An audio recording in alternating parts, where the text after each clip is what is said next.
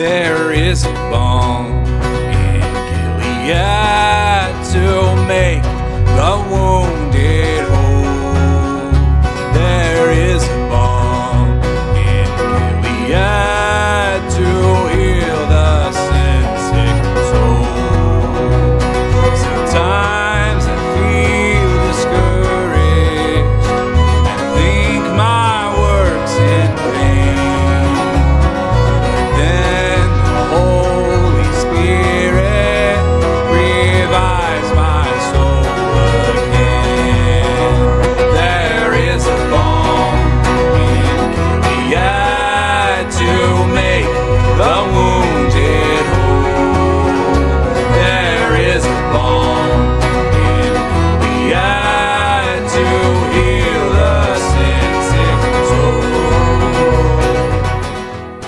David.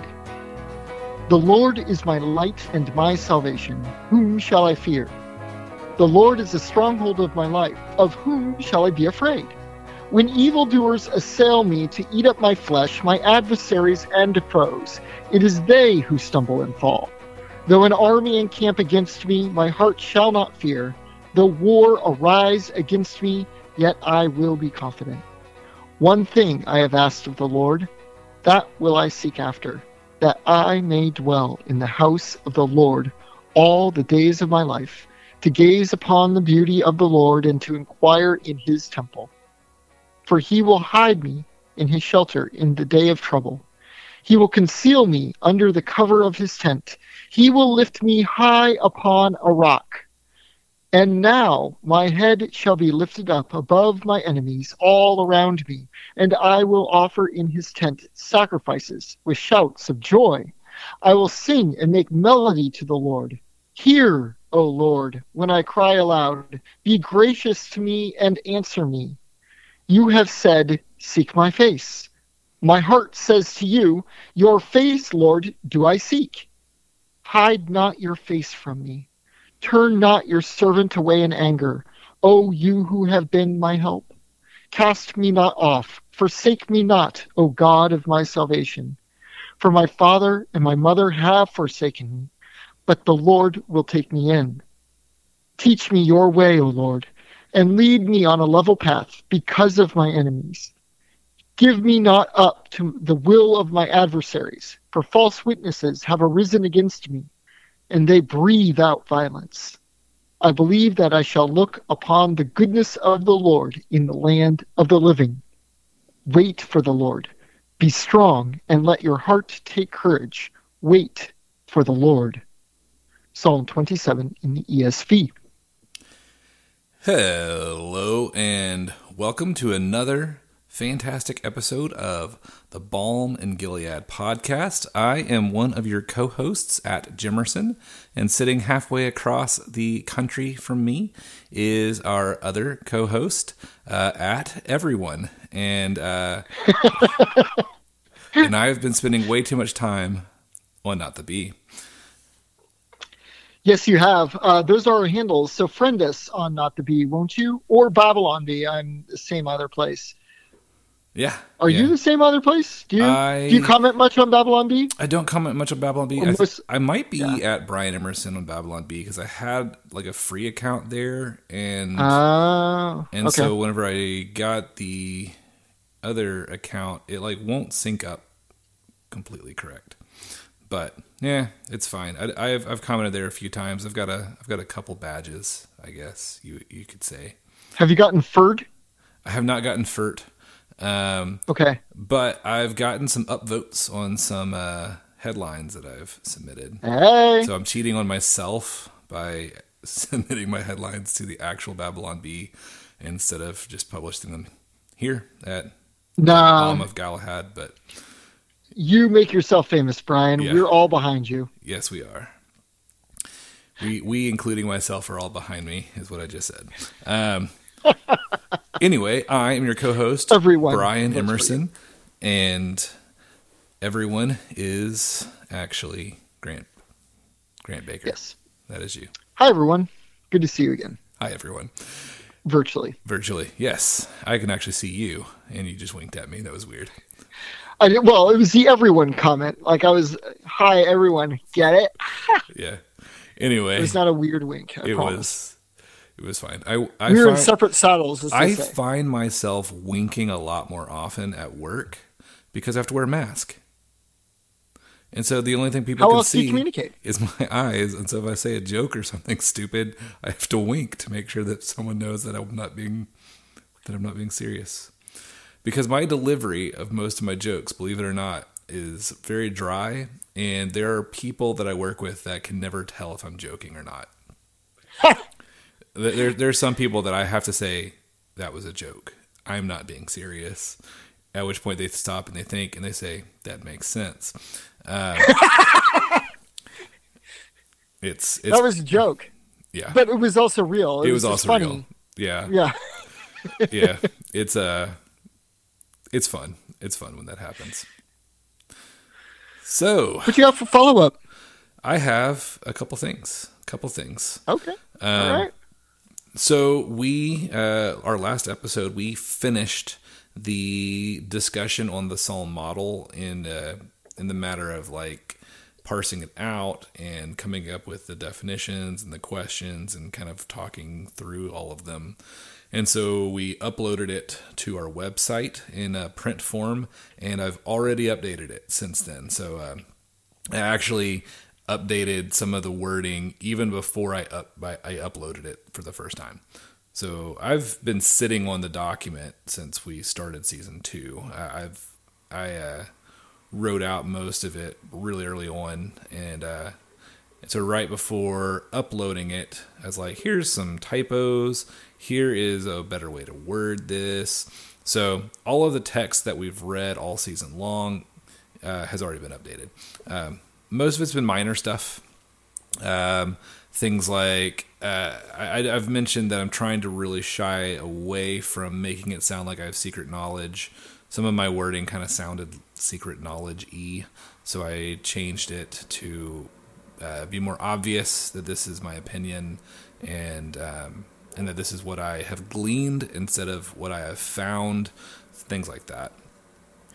Well, to be clear, we have lots of opinions about That. Yes. yes, I do. Um, and everything that we express in this show is our idea, unless we have cited it to someone else's idea that we either agree with or disagree with. Um, and I get most of my stuff from just trying to read scripture and you know work through it and wrestle with it. And uh, but I am not ordained, uh, and so I, I think we should Neither am I, to be clear. yeah, and uh, and I do have a seminary degree, but it's just an MA. Didn't learn the Greek or or the Hebrew. Just put it on my arm because that's what I do. But uh, I I know other podcasters try to remind people of that that they aren't ordained or that we're not your pastor, and I think it's probably a good idea to to remind people of that from time to time. So, moving on. Uh, I mentioned that the in our last episode that the Psalter begins with a call to action uh, in Psalm one, and even though it's not a direct call to action, it still is.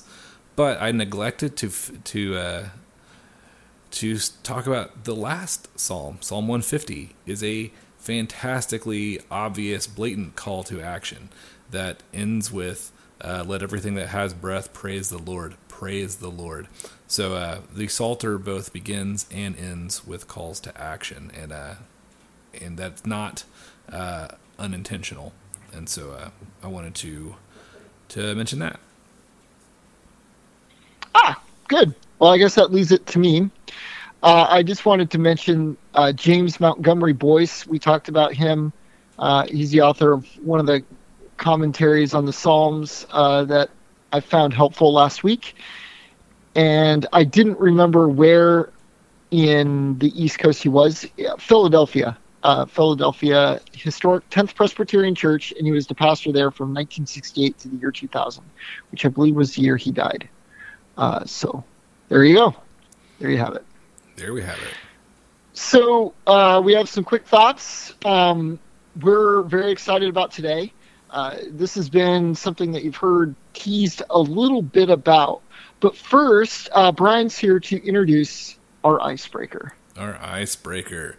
Uh, our icebreaker, also uh, known as the lack thereof, uh, for the at least the second week in a row, maybe third. I don't remember. Um, we were really trying to put an icebreaker together for this episode, but in the last two weeks, just a few really interesting things have happened. Um, you know, What? Buffalo Man, stuff like that. but that's just been the last couple of days.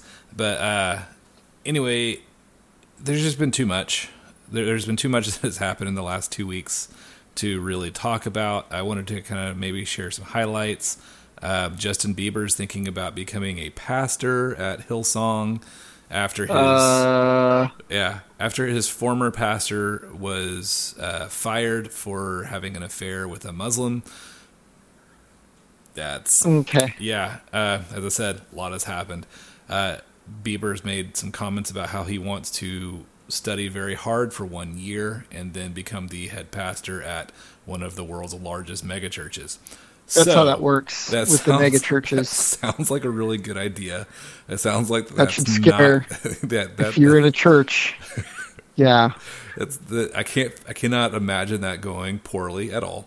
But there's that. Um, in other news, uh, Kanye and Kim are in discussion to uh, to end their marriage. Um, Still voting for him in 2024. Yee 2024. Ye, Ye 2024. Um, hmm vote for the Yeezy. But um, I don't know. Uh, one, I don't know any of the details behind it. This is all like kind of gossip stuff at this point.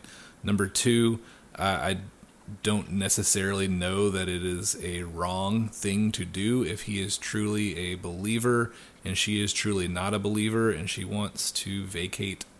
Um, it might actually be very healthy for him. Uh, in it is biblically allowed if you are a believer and your unbelieving spouse wants to leave, you can let them leave. But at the same time, divorce isn't ever the best option, uh, or the it's never the perfect option. It might be the best at from time, but it's not the perfect option. The perfect option is for all wives to lo- to submit to their husbands and all husbands to love their wives as Christ loved the church. But it is very difficult to do when your wife is Kim Kardashian. Um, so, uh, also, uh, I checked the Billboard top charts right before right before coming in here. Numbers, do you say? Numbers one and two. numbers one and two are still some lingering Christmas songs from Carrie Underwood, but number three, Oh, number three, is Lauren Number Daigle. You say no. it's uh, She's back. she's back on the boards. It's it's listed as as a uh, like a re-ad or something, um, and it says last week she was hyphen and this week she is three. So Lauren Daigle is back to number three. I imagine that once the Christmas songs all fall off, she'll be number one again. It's it's kind of it's uh it's that it's it's there. It's uh It's that time of year. it's that time of year. It's- It's, not yeah, Christmas, and so we are tired Right. of our Christmas songs. So I really, really miss you say. put So them in a let's box. so let's just replace every paper every Christmas package. song. Replace every Christmas song with "You Say." With Once more, we'll re- put it on repeat, and it'll become number one again. I don't know. I don't know. I'm honestly surprised that the rest of the uh, CCM world is even trying at this I point. know. I know. I I, I was Maybe they're not. Maybe that's the maybe, Maybe, that's maybe the problem. not. Yeah, I kind of had this thought. I should just go and check because it might be there. It just might, and it was. And I, and I just like, what? Who knew? Who knew? God knew. That's who. yes. Anyway, true. so that's our icebreaker in a nutshell. Lots of stuff. Um, Ice is broken. ice is broken. Things are happening. yes. Not all of it's great. No. No, and I really don't want to get into an hour and a half political tirade on everything. So You've been reading too much Not the Bee. I've been reading way too much Not the Bee. I've been reading too much Presbycast. Anyway, Yeah, we're going to move on from that discussion we topic. are. We will move on from that discussion topic. Uh, there are some other things kind of in the works that we might bring up in later podcasts, episodes, and stuff uh, that is current today, but we just didn't have enough time to really, really get down into it. Um, Where would you go to stay tuned with all of that, Brian? Make Uh, sure that you're in the know about everything going on. There are multiple places. One, you could check in on our website regularly. Two, you could go to slack.techreformation.com, uh, where I hang out from time to time. Or three, you can go to notthebee.com and become a subscriber because that's kind of where I'm spending all my free time lately. Um, Hey, if we get enough subscribers to join, we can have our own like uh, I could, Club. I could start my own group there without needing any subscribers. Just nothing would happen. excellent, Um, perfect. Just just call it the Balm and Gilead podcast, and we'll see who comes. yes. But really, the place to connect with the show is on slack.techreformation.com, where you can join up for free. hmm You can discuss the show and many other topics with your hosts and other hosts and listeners of the show. Uh, that's slack.techreformation.com. Sign up today, and we'll see you there. Yeah, you can also hang out with our sister podcast, The Lightest Form of Flogging, uh, where I am sure that after this episode, I will probably be appearing on their show to talk about this episode. That's Wow, probably that's uh, going to happen. mighty assumptive. It's well, it's kind of mighty assumptive. It's also kind of mighty just probably what's going to be happening uh, in uh, closed discussions and open discussions and all sorts of things. But we've uh, we had Jim, uh, one of the hosts on the show, a few episodes back, and We heart you, Jim. we do. We also heart you, David. Um, but We do. ever since then, we have been kind of leaking some of this particular episode out slowly, and I've been trying to keep as much Like a of slow it. leak. I've been trying to keep as much of it unspoken as I can because, like, I've got like I'm going to be talking about all this. It's going We're finally happen. taking it in. and so we're finally We're going going to repair have, that tire. we're going to have this episode on translation and paraphrase. And we're going to talk about what we think about it. We're going to talk about all sorts of stuff. And I'm sure that David will listen and have his thoughts, and he will put together a list of questions that he wants to ask me so that we can just put it to rest and finish the conversation, or at least come to a uh, an understanding. Um, And Well, yeah, Stay tuned, Stay and tuned. Uh, don't don't don't let Brian and David have all the fun here, Yeah. folks. Please join in on Slack. Dot tech. Wait, we already did that one. We did. man. But you should go and you should find your best Michael Jackson eating popcorn memes and just Yes. listen to David and I talk to each Snuggle up to the fire. Yes, because And that's pretty much Open up. the nature of our relationship. Um, so the questionnaire, we we have gone over the whole thing. Uh, it's it's there. We just uploaded the new uh, the newest iteration of it. Uh, it's it's a lot more organized now. We have the psalm model. I've got the scripture element. I've got the uh, excellence element, uh, and the origin element. I think is how I have it all worded. That's from just the top of my head. I might have that wrong. But um, one of the things that we that this particular list is really good for is it's for type one music and somewhat type two music. Uh, when you start getting into other types of music, uh, type three, type four, type five, the questions would change. Like I'm not I'm not too worried when I'm listening to secular radio about if they get scripture correct because I don't expect them to. I don't expect them to use scripture, but I don't expect them to get it correct even if they do. So I'm not too concerned about that. Um, but when I am thinking about what music do I want to play for my church, these are questions that are very, very important. And uh, if you go back and listen to some of our earliest, earliest episodes, um, type one music is is written by man for God.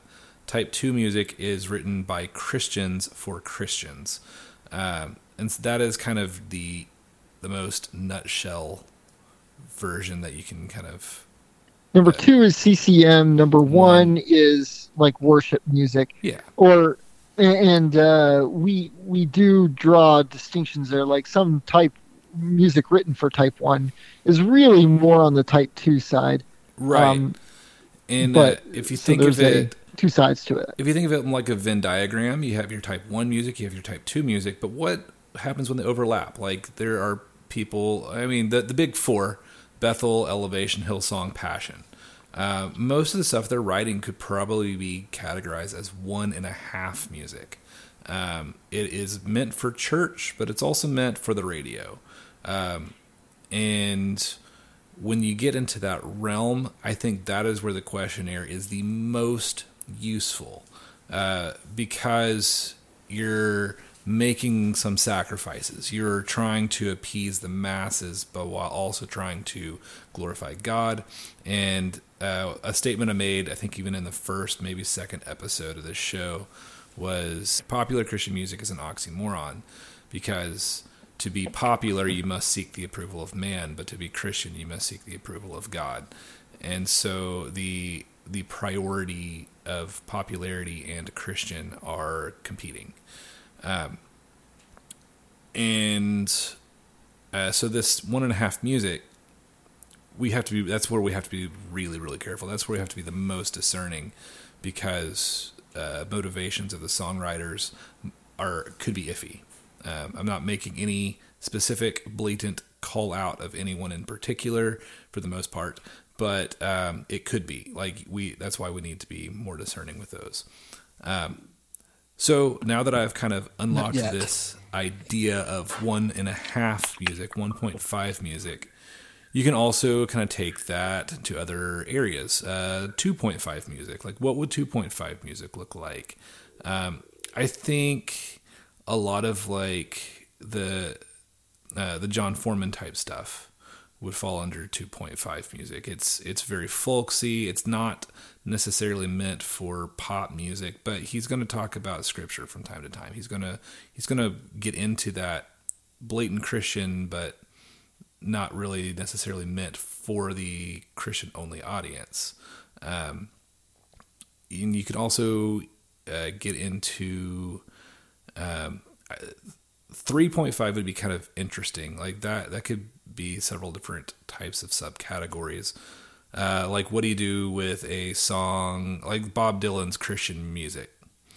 You know, where does that really fall? Is it really truly Christian, or is it uh, like where does it fall? 3.5. I, I think that that'd be a good way to look at it. Or, um, you know, music uh, when someone when John Legend writes a Christmas song, it could probably fall under 3.5. So uh, there are some some interesting subtypes that, that come in these these overlaps. I say all this because today we are going to be talking about 0.5 music. Uh, 0.5 would be in between zero and one, and um, zero music being music written by God for uh, man to worship God. And those would be the Psalms. And so, what do we do uh, when we take the Word of God and um, I, I don't want to say rewrite it. Rewrite is a really terrible, uh, really terrible way to to describe what a psalm paraphrase Yeah, is what are you saying? but to take the word of God and make it um, make it more relatable to a modern audience. Um, there are different reasons why we would why we might want to do this. Uh, one is I don't speak Hebrew. I don't know about you. Neither do I. I, I can say I, I know not. Shalom. I can say Shema Got that one. Yisrael Adonai Eloheinu Adonai Echad because I decided to permanently put that on my arm, and I figured if I'm going to do that, I should learn to say it. Um, Hero That is Israel, good. People Lord- might ask you what it is. Yes. and there's an old Babylon Bee where the youth pastor forgets what his Hebrew tattoo means. Yeah. That was a classic. That was like one of the earliest, earliest ones. Um, uh, yeah. So, uh, Hero Israel, the Lord our God, the Lord is one. Deuteronomy 6 4. I have that on my arm. Um, but that's it. Like, I, I don't, I couldn't tell you any line from any psalm in Hebrew. And so something must happen for me to Hallelujah. be able to understand it. Hallelujah. Amen. I'm going to go no further. I am not touching that with a 10 foot pole. Did I mention that a lot of things have happened in the last couple of weeks? Um, Ah, did, yeah, I should check back in on that Facebook conversation. yeah. Uh, uh, no, nothing, nothing. I'm just have right. something to do later. so uh so I sent that meme to one of my friends and he was like, Haha, that's funny. And then later he saw he he had not heard the actual news story. Um when I sent him that meme that I also sent you. Um and later he's like, "Oh wow, that wasn't just a weird funny dad joke. That was an actual political commentary." Um My wife loved it. Yeah. I will say. I, I, Uh, well, I, I do too. But I'll I'll post the picture in the show notes, but it was something to the uh, along the lines of the closing amen is is a Hebrew word that actually means so be it, um, and so it has nothing to do with gender or anything. Though I have absolutely no idea what it means in the Hebrew. Um, there, that's it. It's out there, out there. It. Okay, it's there. um, so, type 0.5 music. Um, so I yeah I don't speak Hebrew or Shebrew. I speak English, and I'm trying to learn Spanish, but I don't know very much. aren't we all? Uh, it's my New Year's resolution: learn Spanish. Ah, Um, cool. I work with a lot of Hispanics, so I think that'd be good for me. Yeah. But I don't speak Hebrew, and so we have to get the language from Hebrew into English somehow. Uh, this is done through the process of translation. Bum. And I, I kind of wanted to look at the Psalms in three different categories, uh, talking about translation, and then I'm going to get into this idea of paraphrase. Uh, and I've got lots to lots of different things on paraphrase uh, that I did not write any notes on. So we will figure out what I say later. Um, Well, you have kind of general categories here in the show notes. I'm I do. hoping they mean something. I have titles, and that's it. Um, but there are th- Keeps it all up there. I do, I do. This is this is something that I have put a lot of thought into over the years, um, and it's a very, very interesting, interesting topic. But when we are looking at the Psalms, uh, we can look at them as three very distinct different categories. Uh, the first is that they are scripture. The Psalms are breathed out through God. They are the Word of God, uh, written by by the Holy Spirit through the psalmists. Uh, most notably David. There's also Asaph. Uh, Solomon has one in there. Moses has a few. A lot are unknown, and then some are um, uh, just people that that's all we know them by is that they wrote this one psalm. Um, but when we are translating the Psalms as scripture, there are two major schools of thought for translating scripture, and that's uh, word for word translation and line by line translation. Most translations, I think, most like generally speaking, the good ones are more word for word translations. Uh, ESV is a word for word. I think NASB is word for word. Um, even the KJV. KJV was Literal, word for word. yeah. Um, to a fault in some places, and more on more Well, on that later. NASB Um, would be one. Yeah. the the probably best line by line translation would be the NIV. And uh, the difference between the two, word for word, you're looking at each word and you're translating each word in the context of that word. Um, and sometimes you get some Yoda ease when you do it that way because Greek and Hebrew uh, syntax is a little bit different than English. Um, but you typically will get a lot of um, you'll get a lot of really good like nuance in in the the word usage. Um, I'll give an example in John one.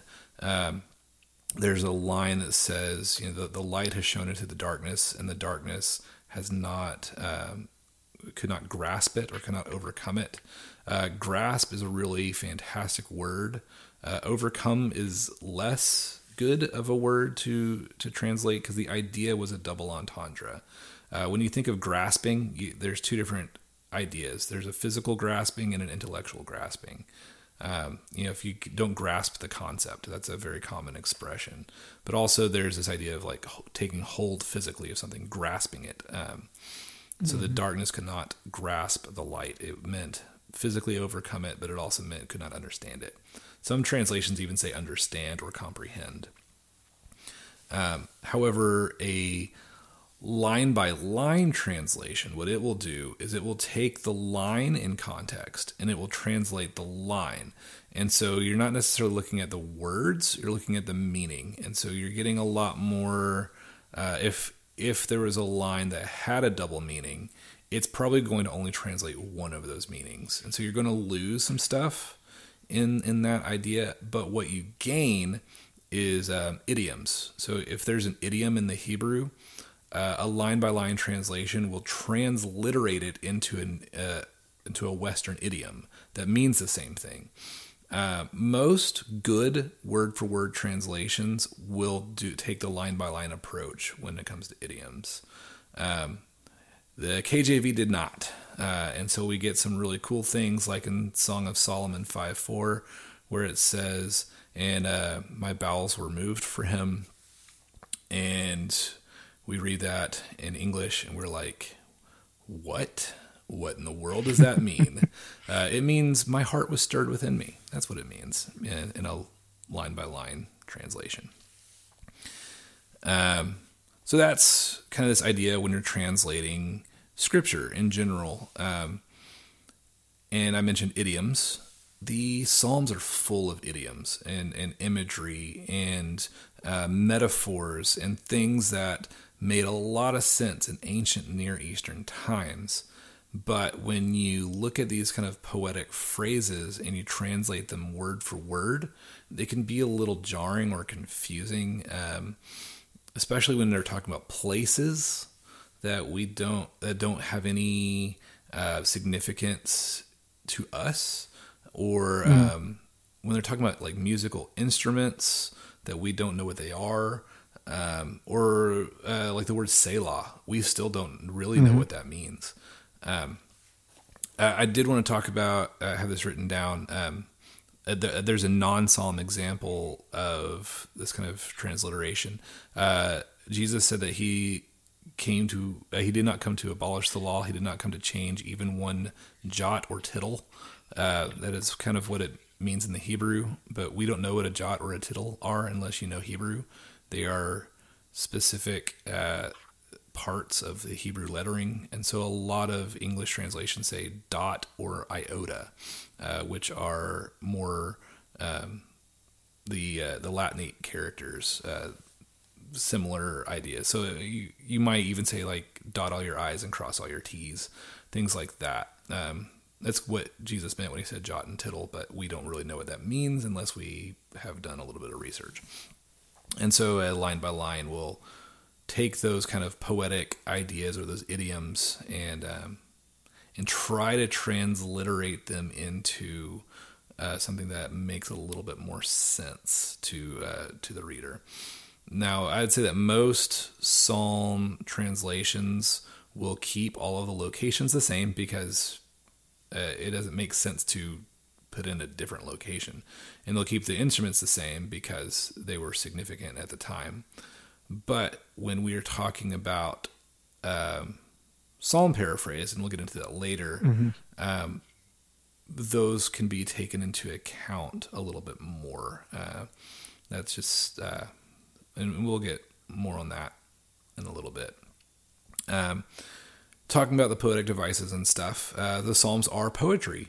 And so there's an idea of translating poetry. Uh, there's a lot more schools of thought on translating poetry than there are on translating scripture.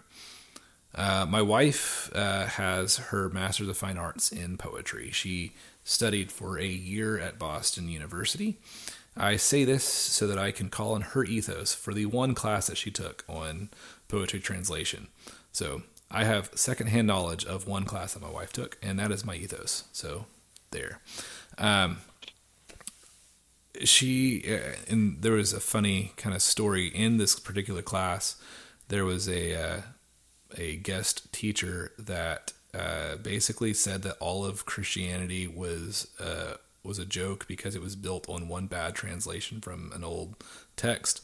She was referring to the King James Version of the Bible. Uh, she deemed it a bad translation, and she uh, wrongly assumed that the entire Christian faith was built on the translation of the King James Version Bible.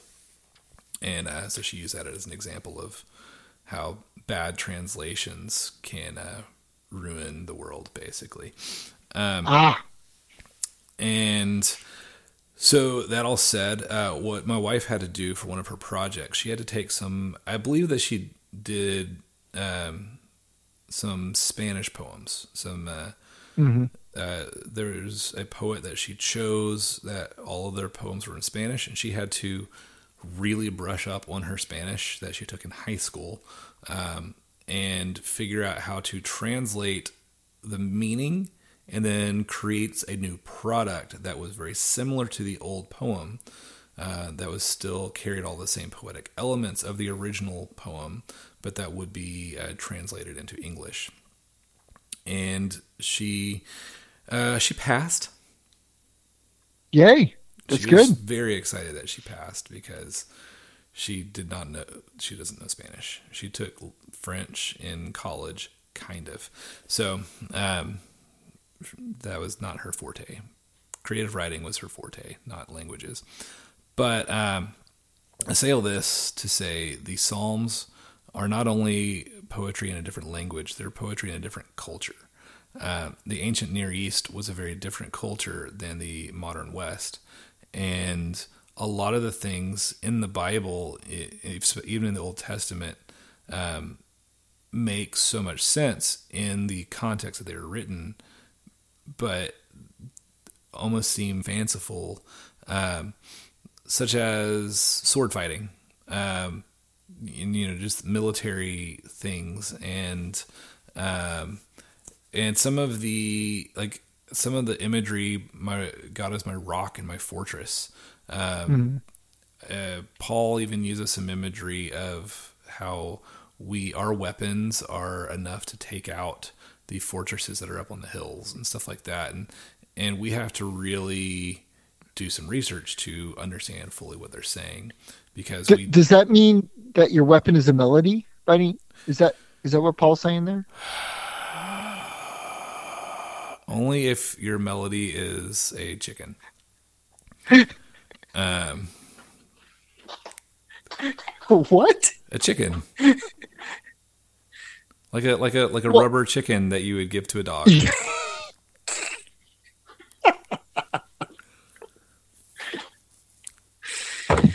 and it sings. and it Perhaps. sings in duet form. Um, I love inside jokes. One day I hope to be a part of one.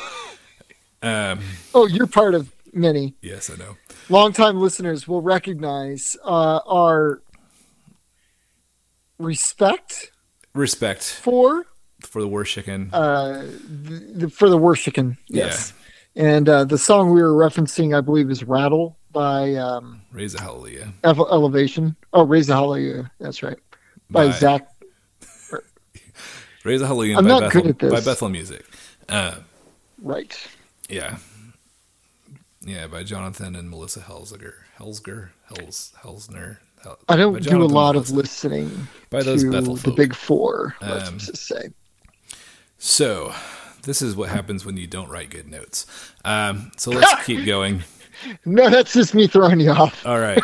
Um, so, when translating poetry, uh, there are a great many things to consider. Uh, one of the most important Yeah. characteristics of poetry is the expression of emotion. Uh, that's why we use poetry instead of prose, is because it connects with the emotion uh, more than prose.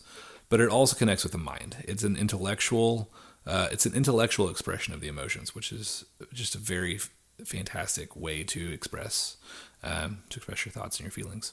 Uh, the poet uses uh, devices uh, to convey a message that is both engaging to the mind and emotions in tandem, which is uh, also what we would call prosody, which Hey. I think is also very scriptural because we are to worship in spirit and in truth.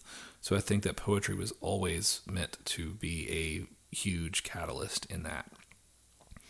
Um, different cultures utilize different techniques and devices to accomplish the goal of engaging the mind and emotions.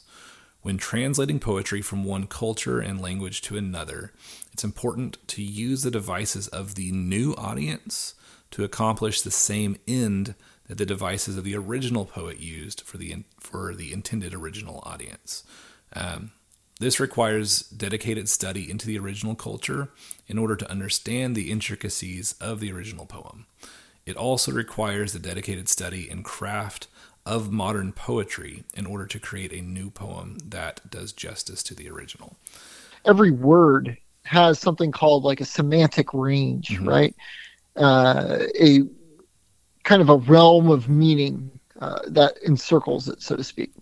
And there are uh, different terms that uh, can be related to it in different ways. Some are closer than others, and so I would imagine that the same the same is true with the translation of uh, a regular document as as with poetry. But mm with poetry, it becomes even more important because you're looking for words in the target, the destination language that match the same semantic range as the original which isn't always possible. Right. Uh, but and not only that, but you're also looking to what is this? What is the meaning? Uh, what is the original author attempting to do? I mean, you see this in Psalm 119, for instance, mm-hmm. where it's an acrostic poem. Right. But um, you know, you it, that's just impossible, really, to communicate that part in English, and so they handle it with a footnote. Um, but you're having to translate not only the meaning of the word and matching up the semantic ranges uh, as best you can, but also then, like you were saying, you're trying to evoke the same emotion, uh, which is a lot trickier to do, and uh, if I may say so, a bit subjective. Yeah. Is that? Yeah. Yeah, I, I, would, I would definitely agree. And talking about Psalm 119, it also reminds me of the Book of Lamentations. Uh, the, mm. the, Book of Lamentations is a series of acrostic poems. And so mm-hmm. the first four chapters, um, I guess the first two and the fourth, uh, are all 22 verses long, and each one in the original was a different letter.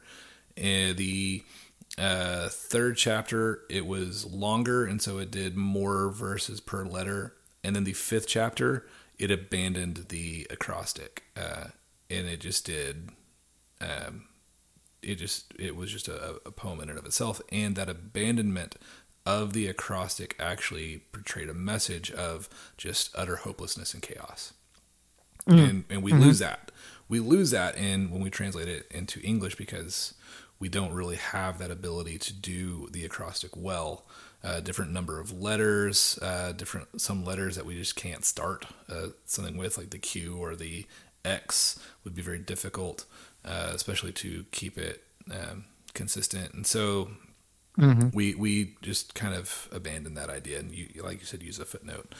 Um, and uh, so that's something as, as well, uh, but there might be a technique within the English that has a very similar uh, has a very similar connection that, that might come across that might have the same impact that the original did and so we can use a device that they did never that they never used and that could essentially do the same thing uh, emotionally and mentally and so that's mm. kind of when we're talking about translating poetry um, that is something that we should consider Mm-hmm. Now, most translations of the Psalms focus much, much, much more on Psalms as scripture because the Psalms are scripture, and the goal is to translate the scripture. And uh, but when we get into translate, uh, when we get into the idea of singing the Psalms, uh, we're not typically, unless you're uh, the corner room, you're not going to just open up the ESV and start singing the Psalms. And uh, and so when we think about psalms as lyrics, that's where we get into the really tricky part of, of translating because the Psalms are scripture. The Psalms are also poetry, but they're lyrics. And uh, any good poet will probably tell you more than a lyricist. But there is a va- there is a big difference between poems and lyrics. Uh, my wife is a poet. I am a lyricist. I don't write poetry. Some of my lyrics are poetic, but uh, but my lyrics are not poems. Some of my wife's poems might be lyric, but they are not lyrics. Um, they're v- two different things, but are very very similar. I'd say that they are very they're like an adjoining genre, and people will often miss uh, they'll, they'll mistake one for the other. Uh, a lot of old hymns began as poems, but they were formal poems, and formal poems are a lot easier to turn into lyrics. Um, but uh, as my poetry teacher in college said, uh, She Loves Me, Yeah, Yeah, Yeah is a terrible poem, but it's a fantastic lyric. And so the uh, the standard is different. The, the standard is completely different when you're talking about lyrics or when you're talking about poetry. Um, and so when we are talking about singing the Psalms, it's very tricky because first and foremost, the Psalms are scripture. You need to translate them as they are scripture. Second, they are poems, and you need to translate them as poems. But if you're going to sing them, those poems need to be singable and they need to be lyrics. So, um, when you are translating the Psalms into modern songs, uh, there is such a wild difference in the song structure from the ancient uh, Hebrew to modern Western music. Uh, I am not an ancient Near East music scholar, but from what I have learned and from what I understand, the song, stru- uh, the song structure of ancient Hebrew music is very chant like. Um, the line length didn't matter as much because you're mostly chanting. Uh, and it's probably still very similar to uh, modern Hebrew and modern uh, Israeli or even Middle Eastern or um, uh, Islamic uh, music. Uh, I I have heard some of like the Islamic morning prayer calls and stuff mm-hmm. like that. That's honestly probably what the psalm sounded a lot like musically. Um, you have some variation in the in the the melody, but it's mostly chant like. It goes up on the important parts and it might trail off at the end. Um, but it's it, it is not focusing on um, on a repeated melody. It's not focusing on uh, on repeated melodic lines to help reinforce the prosody as much. Um, and uh, and so when we are translating it into our music, which does rely heavily on the melody and on the repeated melodic lines, um, we have to take that into consideration. And so, uh, and there are world music systems today uh, that still uh, that still have the type of musical structure that focuses more on the words than it does on the music. Uh, but Europe and America uh, have a musical style that uh, it requires chord structure patterns, timing and meter, uh, repeated melodies. Um, also, uh, these devices in Western music, they're not merely like set decoration. They each have a purpose within the prosody to help connect with the mind and the emotions. Therefore, you cannot just simply take the verbatim ESV scripture and set it to a tune of amazing grace and get the same desired result. Um, though I'm pretty sure the corner room probably could, and it would be amazing. um, amazing grace. It would be amazing grace. I said amazing, amazing. and I immediately regretted it. Um, well, I had to call you out on it. Yeah, it's fine. I'm glad you did. That's what. That's what good. That's what. That's what good friends are for. Yes. Mm-hmm. Um, so that's that's just it's a whole lot to to take in. I I, I kind of just flew through a lot of that. Um, and so when, when I'm thinking about music and, and trying to translate into you know from one language into another, I'm reminded of uh, the ethnodoxology we talked about. Yeah. In a, in a previous episode, uh, that idea of um, about immersing yourself into a new culture and finding their musical style and uh, and then creating a new song in their style as opposed to just translating just as I am into Swahili and calling it a day. Um, it's it's not necessarily a bad idea to do that, but it's not necessarily the best idea either. And I really, really am convinced that the we don't have the ancient Near Eastern melodies or music or anything like that. Um, they didn't have iTunes back then for a reason, so that the Hebrew poet, uh, poetry can be translated into any culture um, in, at any time, so that we can all sing the Psalms in our own uh, cultures. I, I, believe that was always intended, and um, and uh, and so that's that's something that we also need to consider. So the Scottish metrical psalter might be one of the best English translated uh, psalters from the original languages into English as a rhyme and meter. Um, but one, it's dated. It was done a long time ago. Um, it it focused on a particular song structure that isn't necessarily popular today, which isn't necessarily a bad thing, but it just it is what it is, and um, and the language has evolved since then. So trying to update stuff like that, I think, is a good idea. Um, but it, it, it can still be tricky because I I can't just like snap my fingers and have a new psalter that is a translation from the original language into English as a modern psalter. I can't do that. Um, so that's that's there. Uh, one more thing I wanted to talk about before going into um, before going into paraphrase is literally when I was trying to figure out a, a, title for this episode, I was googling some stuff and I came across an article that I found that was really interesting. Um, it's on uh, commonhymnal.com. It's uh, yeah. something that Aaron Keyes wrote.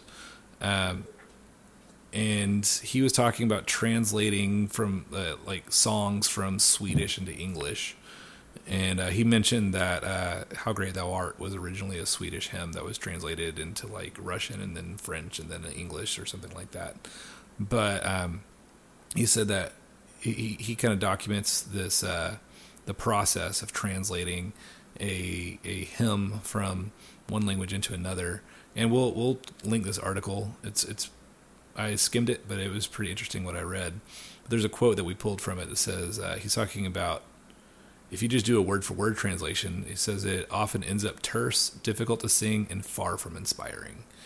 And uh, and that is, I think, the best way to kind of put this idea of just trying to take the ESV and, and set it to uh, and set it to music. It's it can be terse, difficult to sing, and far from inspiring. And the Bible, singing the Word of God should not be terse. It should be easy to sing and it should be the most inspiring thing that we can do. And so the there is an art form to translating these psalms into a singable uh, into singable music today, and uh, and it's not just simply taking some words and rearranging them until they fit into a into a box. And that's how I'm going to uh, move into paraphrase. Um, is there anything that you want to talk about uh, before we well, switch gears? There, there are a few, uh, few things. Um, I was trying to find that episode or the, maybe it's just in his blog, Common Hymnal, mm-hmm. but um, he is very involved in like, he feels very woke to me. Yeah. But, uh, yeah, I I haven't done too much research into him, but I've but tread lightly. Yeah. Um, yeah, definitely some two CVs in there. I just wanted to pick up on some of the things that you said in regards to like all throughout this. So like word for word translation, sometimes you're going to hear that called like literal translations or uh, ones that are trying to be uh, yeah more literal. Uh, the and then like the line by line, sometimes you'll hear that as more of a functional or dynamic equivalence is is kind of like the two schools of thought with regards to biblical translation. I like that you mentioned the place where Jesus says the jot and the tittle shall not pass away, and what that says, uh, in some sense, is that there is a need for uh, that literal translation um, as much as possible. I mean, it, the thing about that is it it takes away some of the interpretation by the mm-hmm. translator, um, but yet there are uh, uh, all the Word of God, and where I'm drawing that from is the Westminster Confession, uh, section one, paragraph eight, and it says that the Old Testament in Hebrew, which was the native language of the people of God of old, and the New Testament in Greek, which at the time of the writing of it was most generally known to the nations, being immediately, that is, without mediator, inspired by God, and by his singular care and providence, uh, kept pure in all ages, are therefore authentical. So as in all controversies of religion, the church is finally to appeal unto them. But because these original tongues are not known to all the people of God who have right unto and interest in the scriptures and are commanded in the fear of God to read and search them, therefore they are to be translated into the vulgar, you know, the common language of every nation unto which they come, that the word of God dwelling uh, plentifully in all, they may worship him in an acceptable manner, and through patience and comfort of the scriptures may have hope. So, do you need to go out and learn Hebrew and Greek just to read the Bible? No. No. You know, we're very fortunate. We have um, a lot of very good translations, and what's important is uh, to know about this is it's the Word of God, right?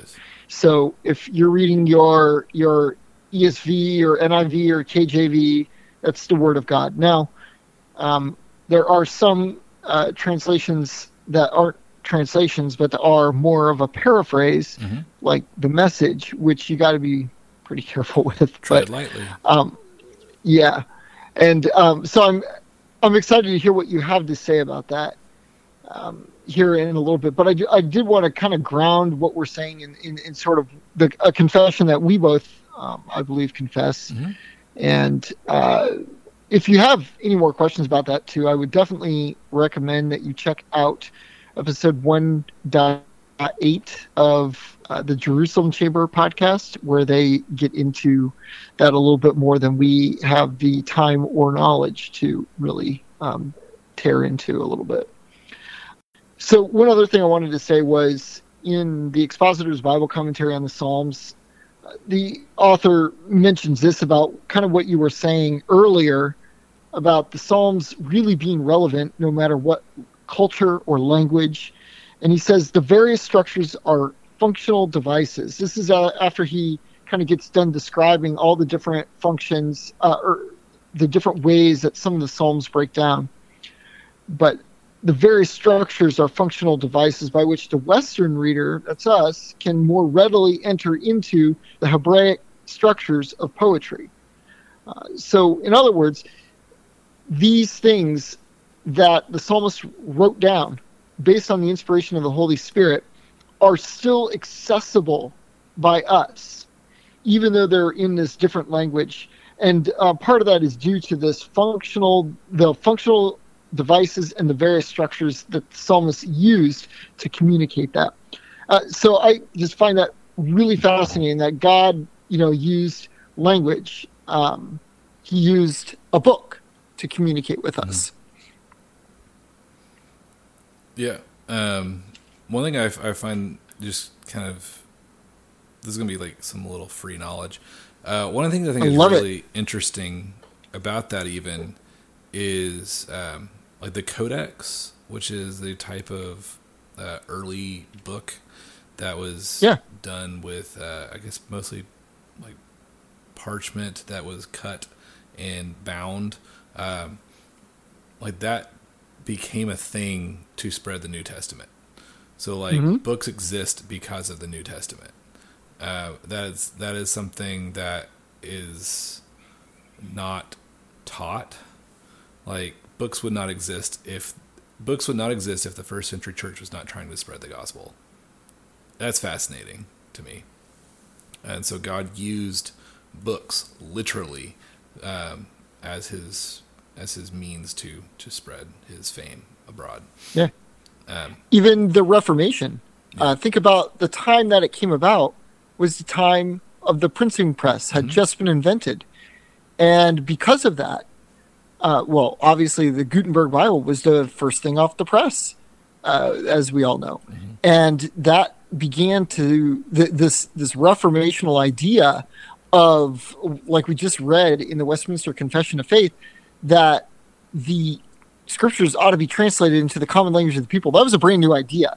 Yeah. And the way that that worked was through this technology of the printing press. And so it's really interesting to see how God superintended the word to be written down mm-hmm. and then the way that these technologies were in play in order to begin spreading that and uh, because of it you know the reformation spread because of that the new testament spread uh, isn't it fascinating it to is. see how god has preserved his scriptures uh, over all time for all people? It really is. Um, and so we're gonna kind of transition from translation into uh, this idea of paraphrase so paraphrase would uh, it's different because you are taking uh, an idea and you are you are interpreting it as you go, mm-hmm. and so there are different levels of paraphrase. There's not really different levels of translation. There's different schools of and techniques for translation, but the end goal is the exact same no matter which school you're using to get the first document translated fully and completely into a new language. Um, paraphrase that's not necessarily the, the end goal.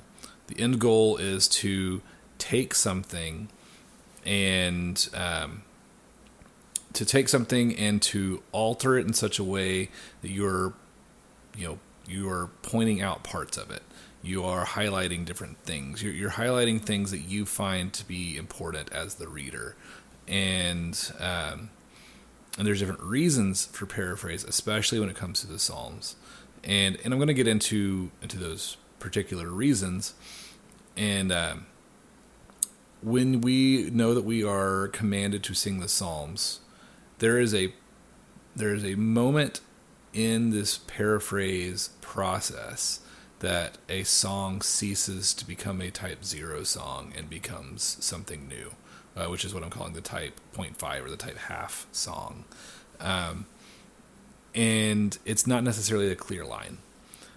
And this is probably the crux of the discussion between uh, me and David. Like, where is this line, and uh, why do we care?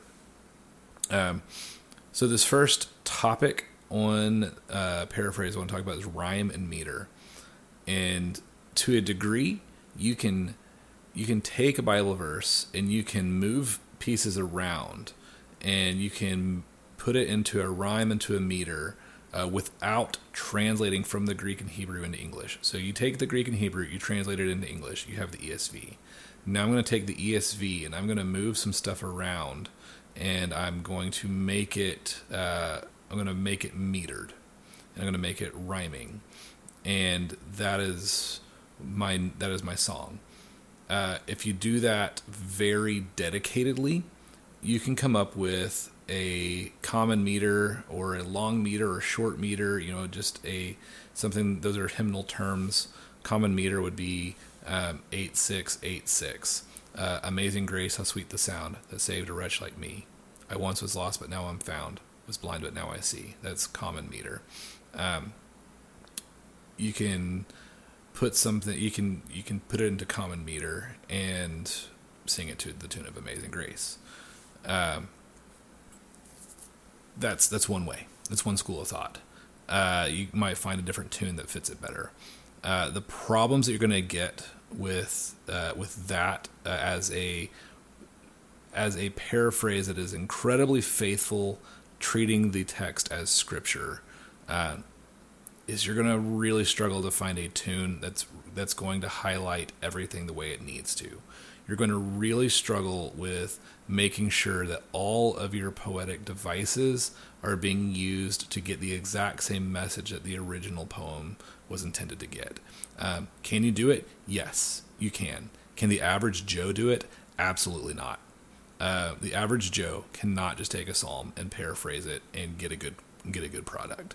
Uh, they're going to get um, they're going to get something that is terse, difficult to sing, and far from inspiring. That that's just what they're going to get, and um,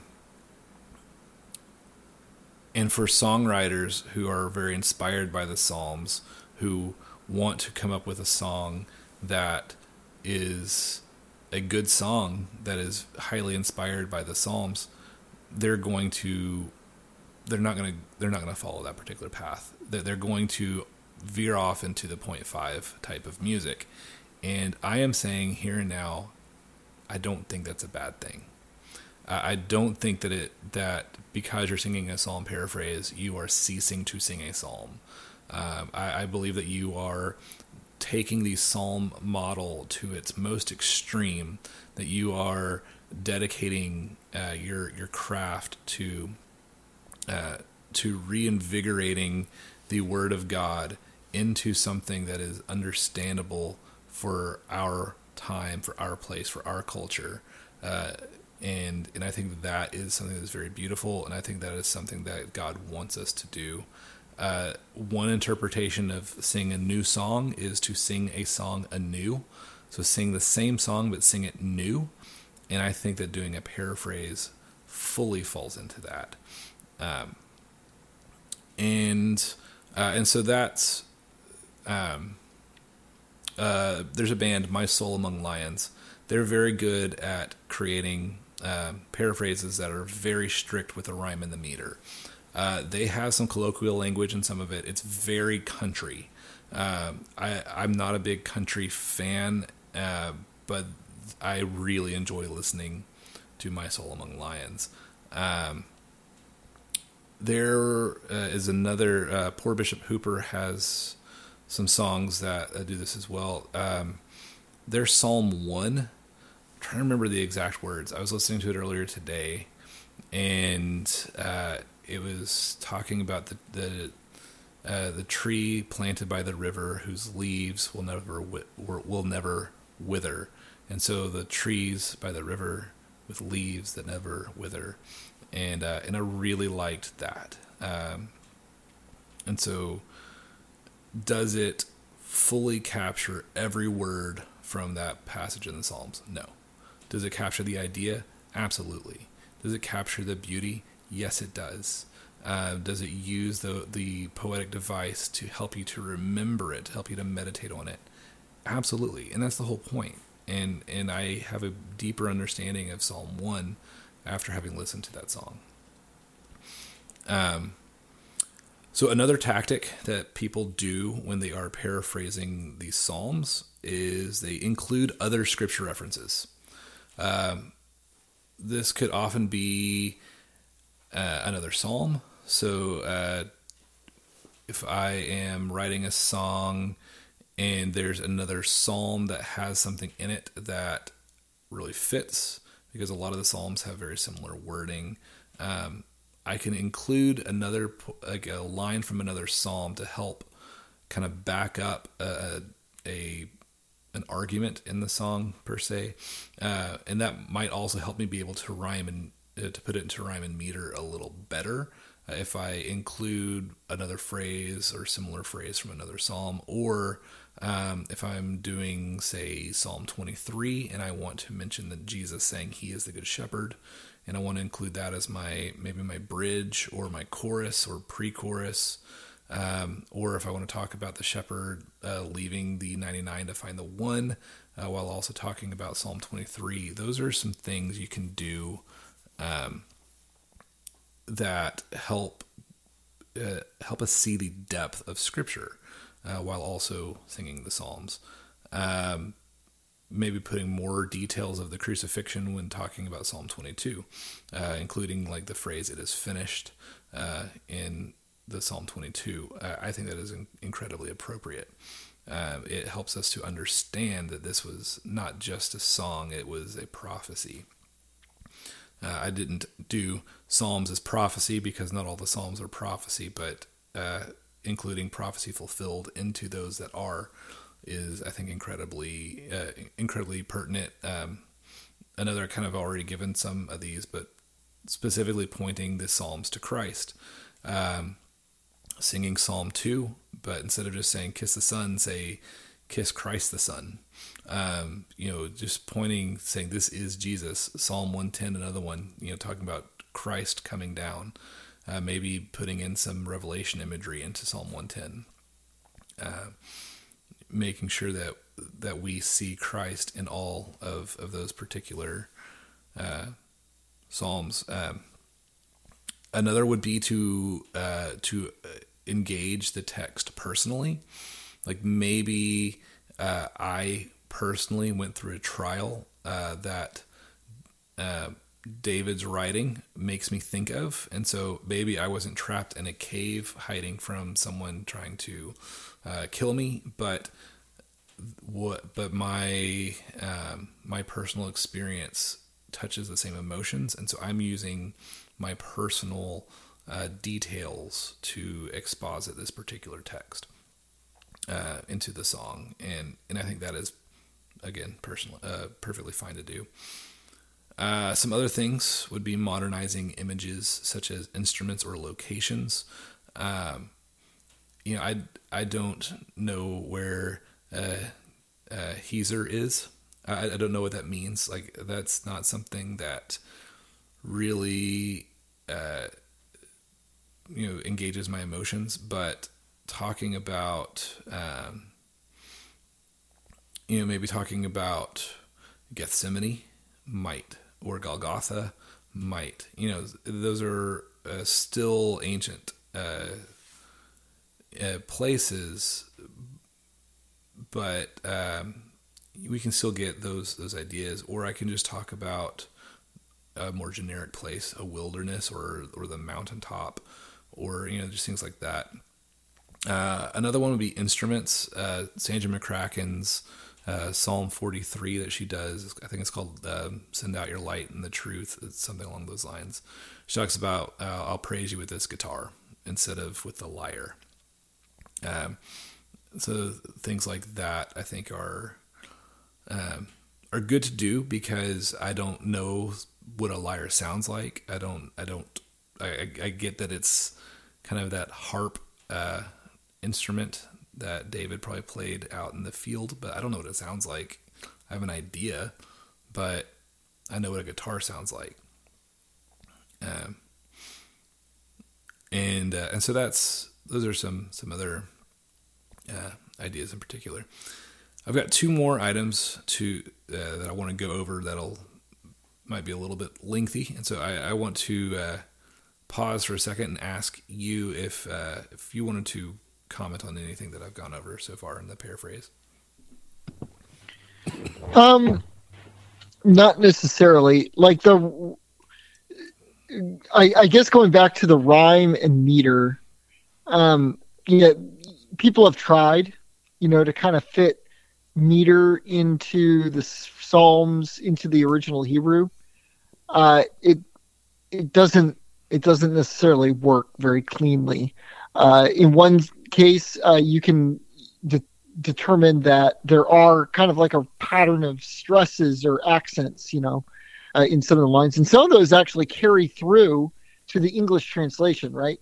And um, so, one way that people have tried to fit that meter into the psalm poetry is by the stresses, and sometimes this actually works pretty well, and it even carries through in the actual translation. Uh, for instance, Derek Kidner mentions Psalm 26, verse 2. Uh, and in the RSV, it reads, Prove me, O Lord, and try me.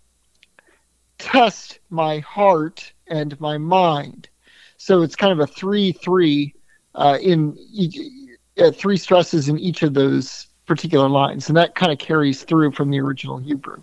Now, another way that people have attempted to kind of fit that in is through actually trying to say, oh yeah, there's totally uh, you know m- meter like we would think of it in um, a Western culture, right? By counting the syllables. Uh, so they've done that. Uh, basically, you have to end up reconstructing the text, which is a fancy way of saying the uh, translator uh, changes the text to fix uh, to fit his own ideas, uh, which I'm not in favor of. Um, I feel like that you're you're fitting your own ideas. Eh, you're fitting the text to match what you think it already says, which seems terrible.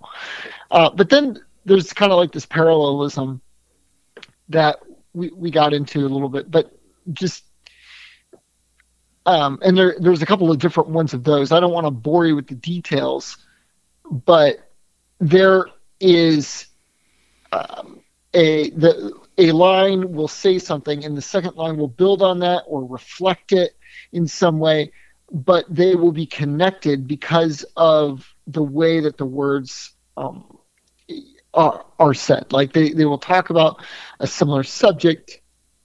They will bring something out. Maybe they will further an idea along, or they will relate to something later on in the psalm.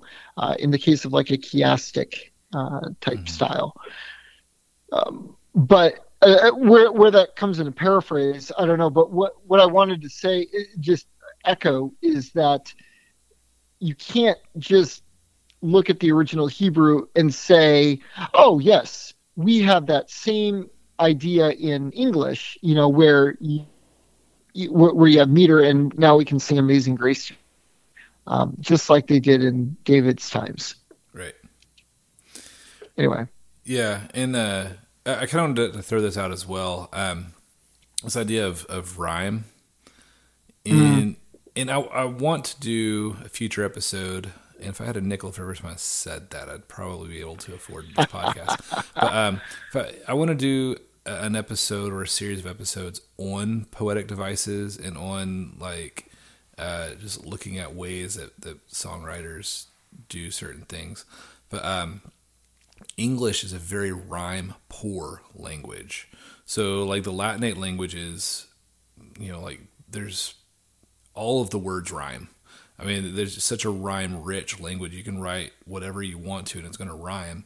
Uh, it, would be very difficult to write something that didn't rhyme if you're trying to. Um, but in English, it's very difficult to get ideas to rhyme. And a lot of times, if there is an exact rhyme, it sounds contrived because everyone has been rhyming those two words together since the creation of the English language.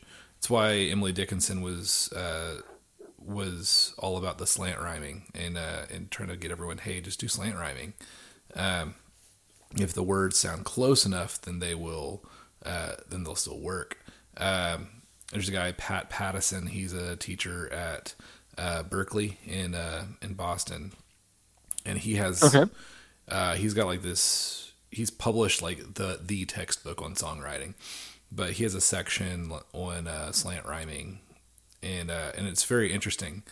But the closer the words are, the stronger the idea of the rhyming is. And so you can have words specifically that aren't that close together. Like I'm intentionally having these two words that are only kind of like barely rhyming because I want this to convey this idea of um, of fragility. Um, or if I want my two words to rhyme exactly, then it's going to have a very concreteness to it. Uh, and so the way that you rhyme or the closeness of your rhyme actually can go into helping with this idea of fragility or uh, or concreteness.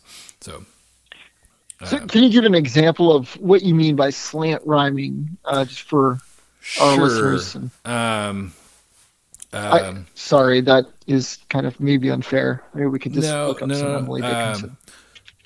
Um, so uh, some vowels like like eh and i. So ek and ik. Those would be slant rhymes. Or um, so like um,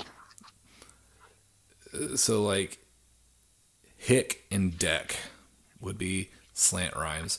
Um, also uh, like g and k So dig and kick would be slant rhymes because the g and the k, one is is a guttural and then one is a um, one's guttural and one is percussive, but it's the Uh-huh. same spot in the throat. G k or um, like m and b. M is a fricative, b is a plosive. Um, I'm throwing out all sorts language. of really fun words. Uh, those would be um, th- those would be really similar, but like if you did a duh and a k, those are different parts on the mouth, and those are those aren't going to be um, very good slants. If you had the same vowel, but you had a duh and a k, um, then it, you, most people would say, "Oh, that doesn't count as a slant rhyme because it's not it's not coming from the same part of the mouth."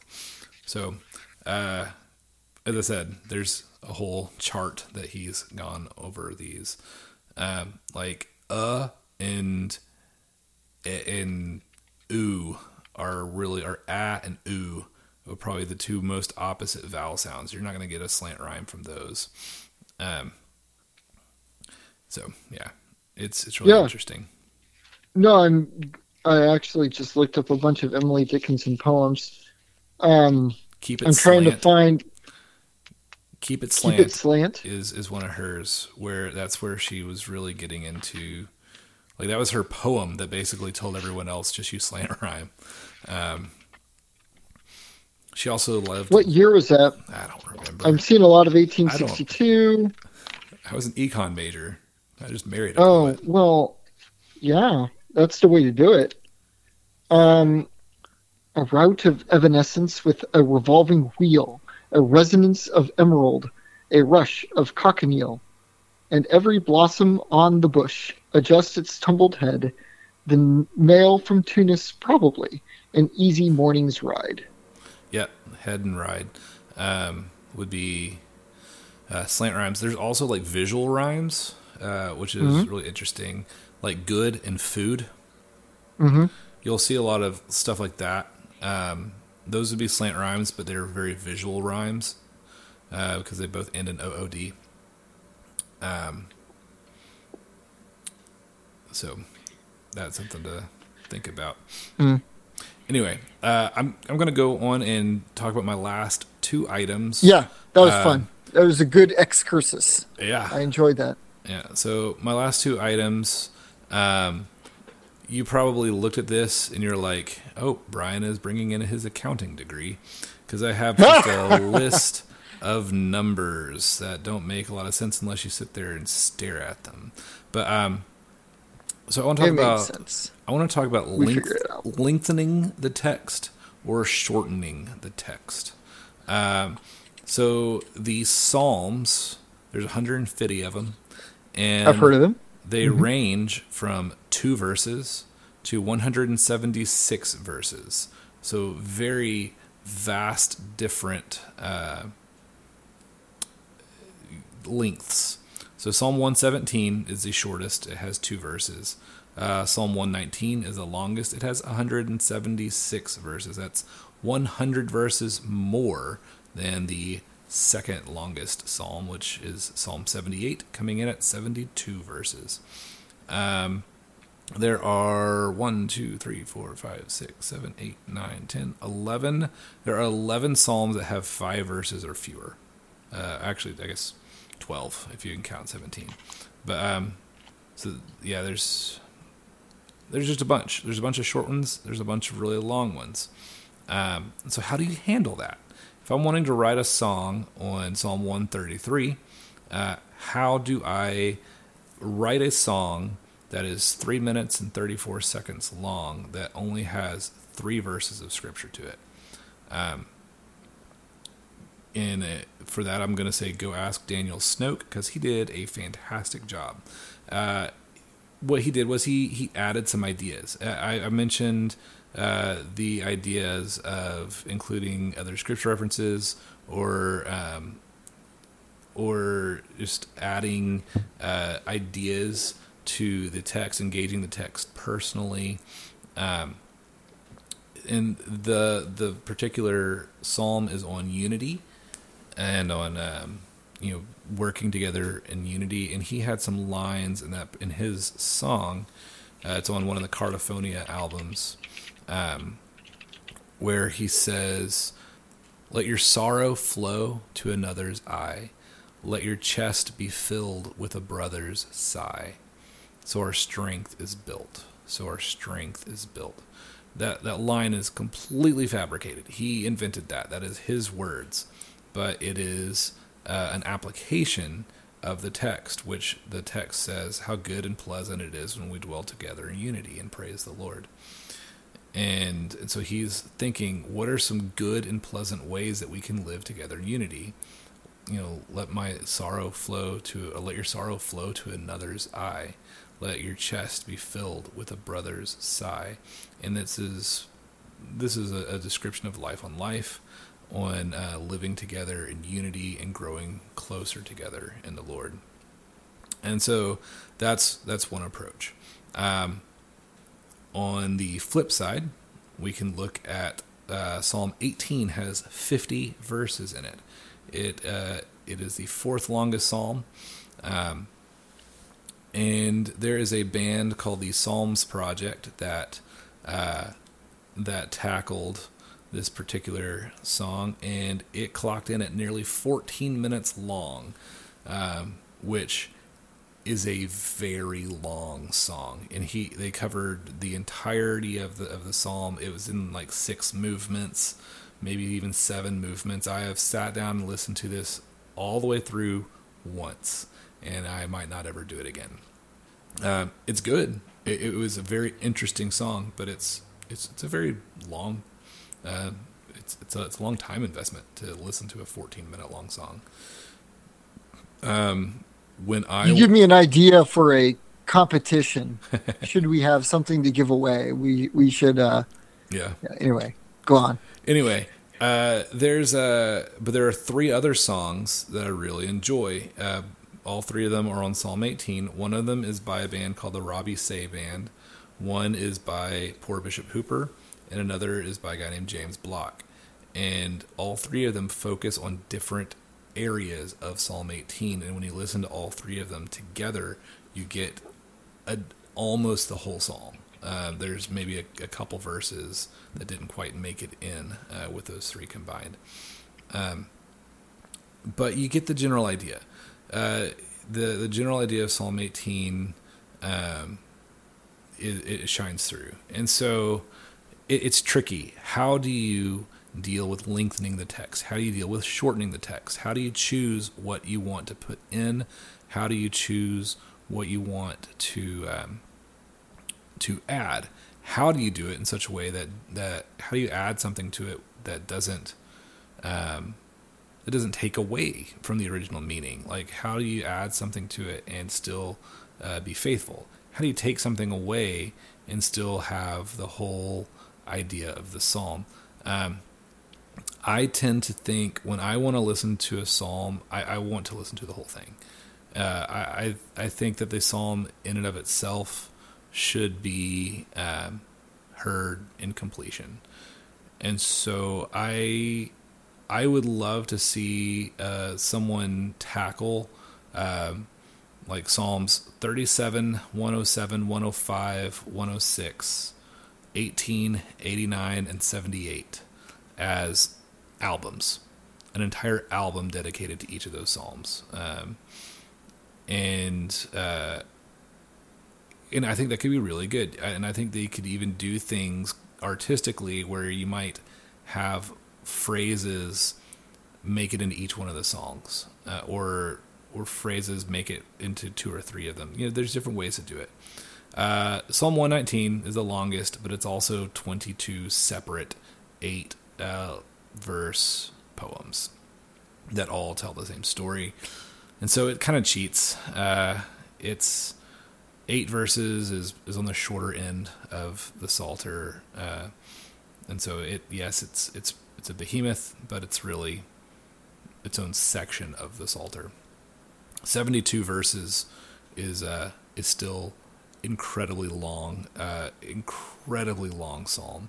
uh, we might have a three part episode when we get to 78 and uh, and break that sucker up. But um, we'll see. We'll see if we make it that far. We might be on our 137th episode by the time we get to episode 78. So that's just how we roll.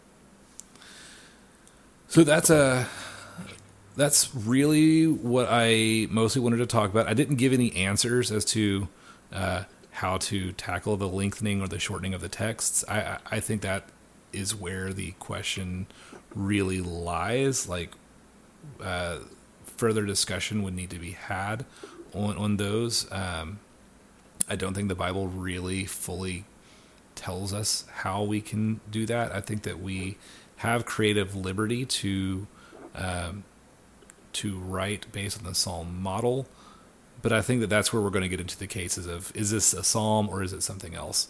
Most of the time, it's probably going to be something else, but that doesn't mean we can't sing it. It doesn't mean that uh, it isn't good unless you are exclusive psalmody and then you have other opinions. But yeah, that's what I have. No, it's good stuff. Um, I've been trying to keep track. I'm sure I am. Uh, I only got the Daniel Snoke song on there. Yeah. But we can add more. I'll send it to you. Um, okay.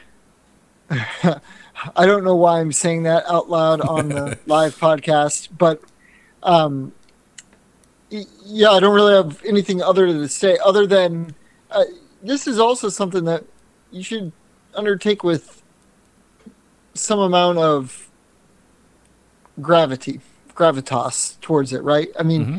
uh, and work with somebody who knows the original languages because if I mean, depending on, I mean, maybe you're not writing this to be a uh, you know this is the exact word of god maybe it is a just a a song but at the same time um, this isn't just any other book uh, this is this is the book and um, I, I, don't know just kind of yeah. a ca- general caution yeah general caution is is, is absolutely uh, in order um, there was a there's something that I, I thought of um, earlier when I was listening to through some songs.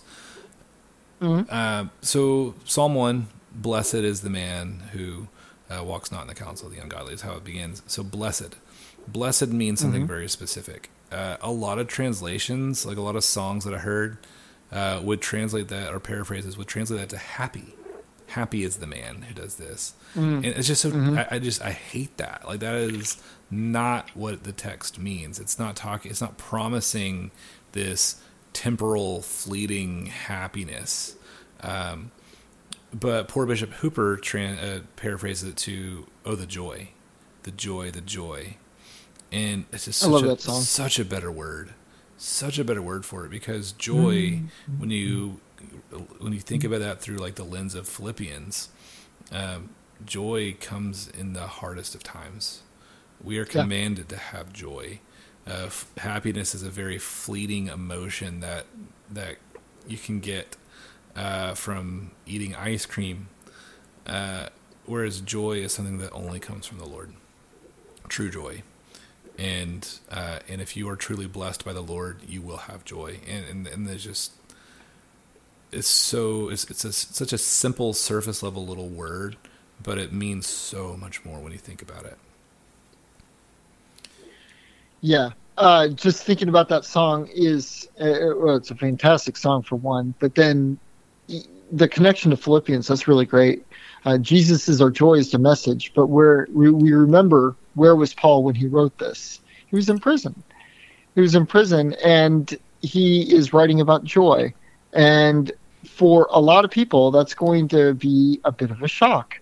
Yeah. Uh, yet we learn that our joy is not based on circumstances, but on the joy of being forgiven, the joy of having our debt erased, the yeah. joy of uh, being one of God's children. And uh, nothing beats that. Nothing beats uh, Circumstances can't take that away. It's brief, momentary suffering. Yes. Brief my, momentary. that is Yeah. a brief momentary affliction. I think. Yeah, that's one of my favorite quotes from Paul because it's like he's not talking about this cramming for an exam. He's talking about from now until the rest of my life, I'm going to be in pain, but that's just this brief momentary affliction, and I can still have joy through that. And uh, yeah, it's uh, that's just something that's really powerful, and um, a simple word choice like that in in that sort of paraphrase can just really bring out uh, the truth in a way that just reading it verbatim won't because the scripture was always meant to be read in in its entirety. It was always meant to be able to interpret itself. Um, you know each passage isn't in a vacuum but each passage is meant to stand alone. And that is why it is a living breathing document. And we need to respect it as such. Um, I think that's a pretty good recap of, of a lot of what we just talked about. Um, I did want to reiterate as well that uh, that we can sing the Psalms in uh, in every culture. That is that the Psalms itself do, are not limited to the ancient Near Eastern culture. And I, ha- for one, have really been enjoying listening to the Psalms um, every day. Um, but I, I look forward to the day where we can sing the psalms in every language together in a, in in heaven. So I want to close uh, by saying, uh, "Let every kindred, every tribe on this terrestrial ball to Him all majesty ascribe, and crown Him Lord of all." There is a balm in Gilead to make the wounded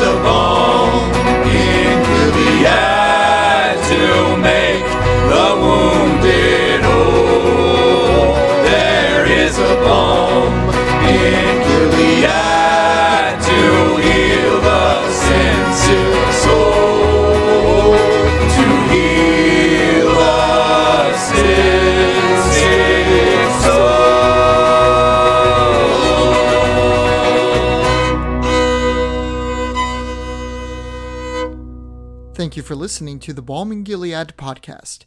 We love hearing from you, so email us at there is at balmcast.com.